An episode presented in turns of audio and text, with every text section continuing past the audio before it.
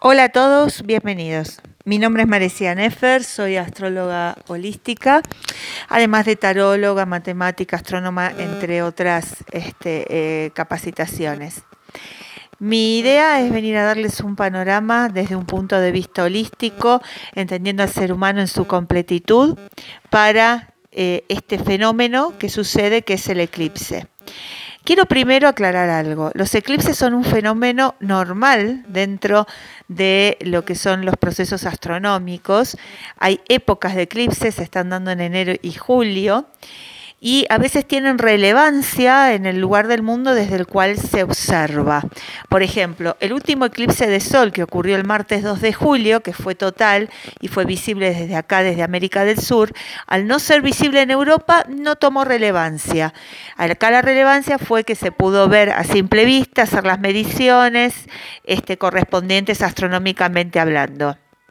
Entonces, ahora los eclipses, más allá de que haya una periodicidad, eh, astrológicamente implican una energía muy fuerte.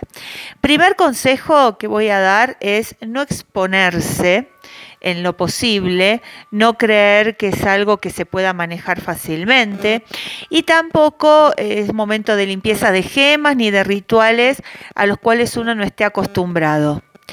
La idea acá es entender que esta es un ápice de energía muy potente que nos da un empujón energético. Es la pared a la cual, bueno, siempre estuviste esquivando y ahora tenés que enfrentarte. Ahora bien, ¿Es algo malo? ¿Es algo bueno? En la antigüedad se le tenía mucho miedo. Los faraones en Egipto eran escondidos ante este fenómeno. Hoy hemos trascendido esa noción del miedo. Entendemos que son fuerzas que nosotros podemos soportar, por eso el universo las pone a nuestra disposición. Son nudos energéticos en los cuales nosotros vamos a tener nuestra propia relación, cada uno personal y única. Pero de manera general podemos decir que estos fenómenos lo que traen son gran pesadez, un estado alterado del humor o de las emociones, porque bueno, como implican las dos luminarias, como decimos en astrología, el Sol y la Luna, hay una eh, interacción fuerte entre ellas y es nuestra conciencia y todo nuestro mundo inconsciente. Imagínense que somos un iceberg, donde la punta sería nuestro Sol, lo que se ve, pero todo lo que define el iceberg está debajo, si no pregúntenle a Titanic, y ahí está la luna, todo ese inconsciente que nos define. Eh, muchas líneas eh, esotéricas dicen que todas las respuestas las traemos en esa carga inconsciente y que estos fenómenos o ciencias ancestrales como el tarot, por ejemplo, que es un conjunto de símbolos, o la misma astrología, lo que hacen es establecer un puente para que nosotros mismos veamos las señales o a través de símbolos interpretemos cuál es ese mensaje o esa respuesta que estamos buscando. Desde este lugar, este eclipse parcial de luna que se va a dar el martes 16 de julio, aproximadamente a las 5 de la tarde hora argentina, lo que va a traer es un cierre de ciclo. Es un ciclo que comenzó con la luna nueva el 3 de junio en Géminis, que pasó por su etapa más, este, eh, su punto más alto energético en el eclipse total de Sol y que ahora también trae una gran eh, movilización en que en nuestros canales receptivos. Vamos a recibir mucha más información, nuestra intuición va a estar muy a flor de piel, vamos a estar muy instintivos también, por tanto hay cambios de humor porque es una energía que no sabemos mucho manejar. Ahora, ¿cuándo es el día del eclipse? No necesariamente, son días antes y días después. Más o menos todo lo que es julio hay una gran incidencia y hay este eh, alboroto astral, por decirlo de alguna manera. Ahora, hay un final como un antes y un después.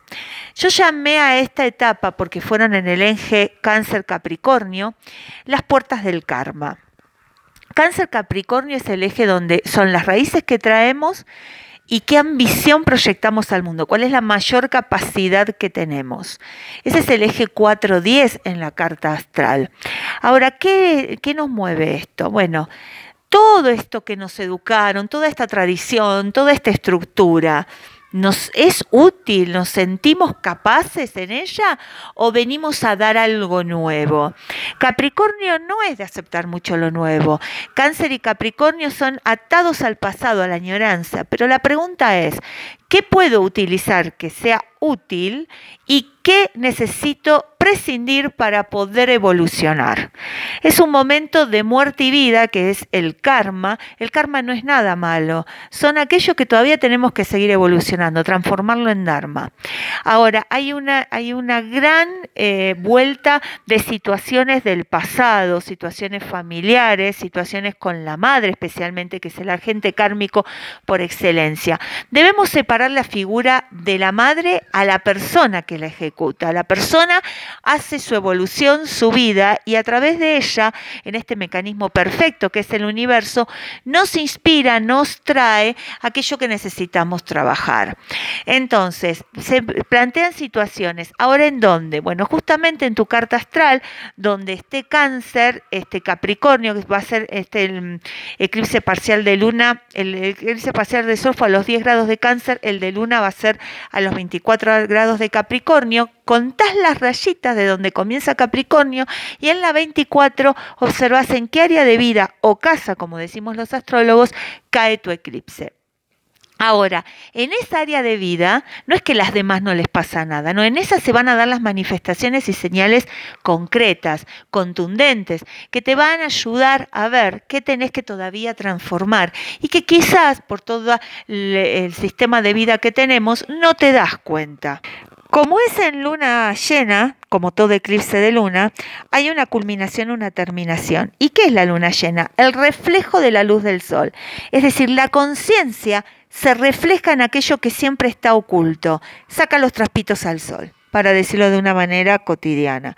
Entonces, hay que hacer madurar esos deseos que sean realmente lo que necesitamos, eh, sacar el capricho sacar el empecinarme, el aceptar que tengo que modificar algo y no ceñirme a la melancolía que es lo que trae Capricornio. Como a su vez hay una, en Saturno y Plutón están retrógrados, están en Capricornio, en ese signo, trae mucho esfuerzo para vencer o para cerrar estos ciclos, pero una transformación inevitable. Es hallar nuestro tesoro interno, nuestra riqueza, que es un poco lo que representa el mundo, el mundo de Hades. Eh, que sería el mundo de, eh, de Plutón, ¿no es cierto? Ahora, hay que hacer un trabajo más que nada en las relaciones, que es el área donde más va a afectar, en las relaciones personales. Es como que viene a cerrar un ciclo que el año que viene va a haber una triple conjunción, digamos, va a estar eh, Saturno, Plutón y Júpiter en el mismo signo, Capricornio, después va a hacer una conjunción Júpiter y Saturno en Acuario, pero cuando estos tres astros estén en Capricornio, con este eclipse empieza a cerrarse el ciclo de las anteriores conjunciones donde estuvo en el área de Libra, de las relaciones personales, donde hubo muchos conflictos en la humanidad. Y vamos a pasar a las emociones y a la tierra, es decir, a concretar.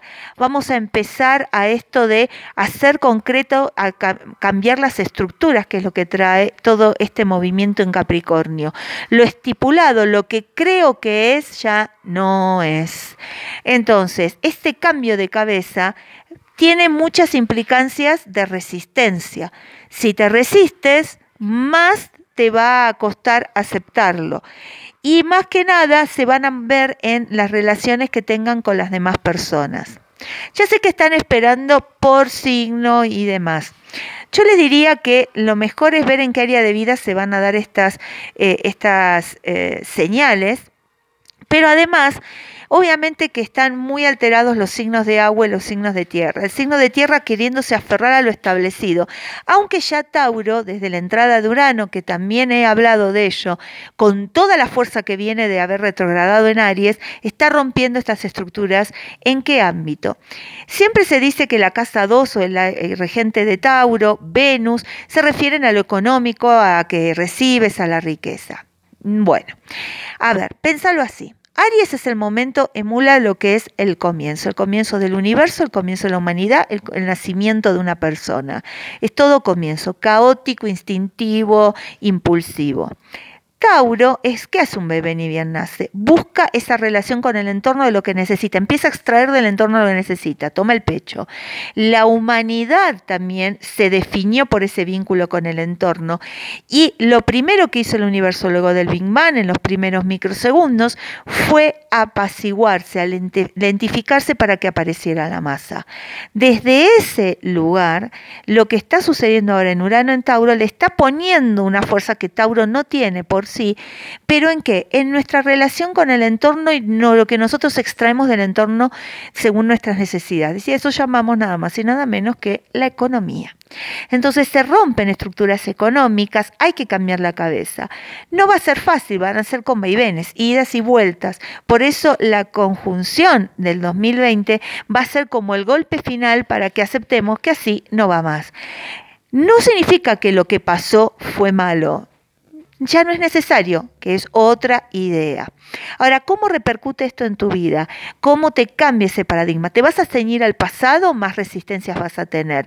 ¿Vas a proyectarte al futuro? Podés crear una ansiedad. La idea, y en esta era de Acuario, este Urano en Tauro, en la nueva era de Acuario, es ¿Cómo lo hacemos en red aquí y ahora? Obviamente que hay una ansiedad con el futuro porque es Urano, porque proyecta, pero te invito a ceñirte al aquí y ahora. ¿Qué necesidades estás cubriendo? ¿Qué obligaciones estás cubriendo y no son necesarias? ¿Para qué? Te preguntes para qué. ¿Sí? Si tanto interesa hacer determinadas acciones recurrentes que te enseñaron, empezar a poner el filtro del sentido común. Obviamente los signos de fuego se van a sentir muy motivados porque empiezan a manifestarte esta evolución sí o sí. Los que se van a resistir van a ser los signos de tierra. ¿Quiénes son de fuego? Aries, Leo y Sagitario. ¿Quiénes son de tierra? Tauro, Virgo y Capricornio. Los signos de aire, Géminis, Libra y Acuario, están más bien nerviosos, con una gran proyección al futuro, por lo tanto el estrés se va cuando me enfoco en el presente. Los signos de agua van a estar movilizados totalmente, sumamente receptivos, muy intuitivos, pero también como esponjas absorbentes. ¿Qué indicaciones les doy a todos? Baño de agua con sal. Sal marino, sal del Himalaya. No te puedes hacer un baño de inmersión, simplemente tapas el desagüe de la ducha, dejas que te duches, que esa sal, eh, digamos, se llene un poquito la bañera, que se eh, tape los pies y empiece a hacer esa descarga. Quienes viven cerca del mar, bienvenidos sea baños de mar. No en el momento del eclipse, ¿sí? Eh, también lo que indico es la meditación pero para siempre. Y también otra cosa que me parece muy bueno en estos finales de cierre de ciclos que se van a dar, eh, en este último coletazo de situaciones del pasado melancólicas, tengo un cuaderno, un cuaderno donde anotes tus, donde expreses tus emociones, tus sentimientos, lo que sientas, un cuaderno íntimo, propio, yo le digo mágico. Y ahí todos los días escribe agradecimientos, agradecimientos a la vida, a lo que sucede y a lo que crees que va a suceder y ya lo agradeces para darlo como hecho. De esta manera empezamos a centrarnos en lo que realmente nos va a importar.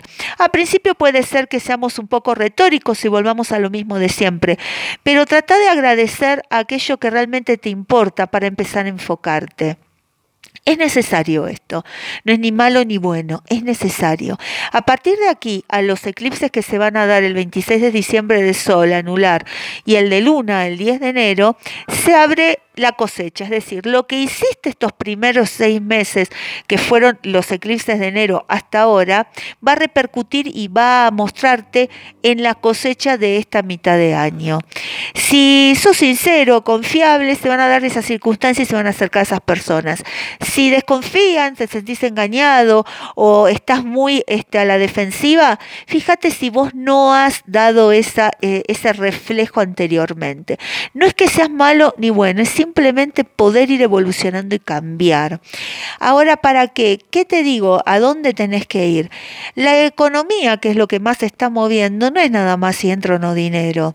No, el dinero no es sucio ni limpio, las personas es quienes lo usan y ellas son las que se corrompen o no. El dinero es un instrumento de cambio, punto. Ahora, ¿Qué es lo que tienes que traer ahora? ¿Qué significa ese dinero para tu vida? ¿Qué te da? ¿Por qué esta ausencia o escasez? ¿O por qué esta poca importancia? Y si te estás valorando, porque el dinero lo que hace es valorarte a vos y valorar a los demás. ¿Qué valoración tienes? Y si la valoración es estar todo el día echado mirando tele, pues ¿qué valoración le estás haciendo a tu vida? ¿Por qué ese deseo? Entonces, ¿qué desafíos te planteas? La economía en realidad es mucho más profunda que en las finanzas. Es ver a qué estamos valorando, qué estamos sintiendo, cómo nos integramos con el entorno. Y el ser humano ha llegado a un momento que su integración con el entorno, cómo ha usufructado la materia prima que brinda el planeta, debe ser revisada y para ello también debemos revisar nuestras acciones individuales. Así que te invito a hacer una, eh, un parate, no tomes decisiones demasiado fuertes, permitite, porque además Mercurio está retrógrado, entonces te invita a reflexionar, a pensar, a pausarte. Y no significa, uy, tengo la escritura de la casa, no la hago. Sí, hacela, revisala muy bien y también atenete a las consecuencias, que algo te van a traer. Dicho esto, el eclipse son momentos de transformación. Ser consciente que tenemos la posibilidad de cambio es estar vivos. Está decidir en vos si vas a tomarlo de esa manera, el vaso medio lleno, a tomar ese tren que te invite a abrazar la incertidumbre y a verte capaz y autoconfianza para poder enfrentar esos desafíos, o simplemente quedarte victimizando y una vez más un escalón hacia abajo. Estos son momentos donde toda la estructura donde estamos nos invitan a este empujón. Uno puede nadar más rápido o sentir que lo golpearon. Está en uno, no en el universo. Gracias, gracias por la invitación a hacer esta reflexión a este del eclipse. Agradezco a todos los oyentes, a las chicas que me invitaron y los invito, bueno, a seguir mi página, a seguir también escuchando y también a poder integrar la astrología desde otro lugar, no a ver el signo solar. Esto les quiero decir de una manera muy consciente. El signo solar no siempre define a la persona.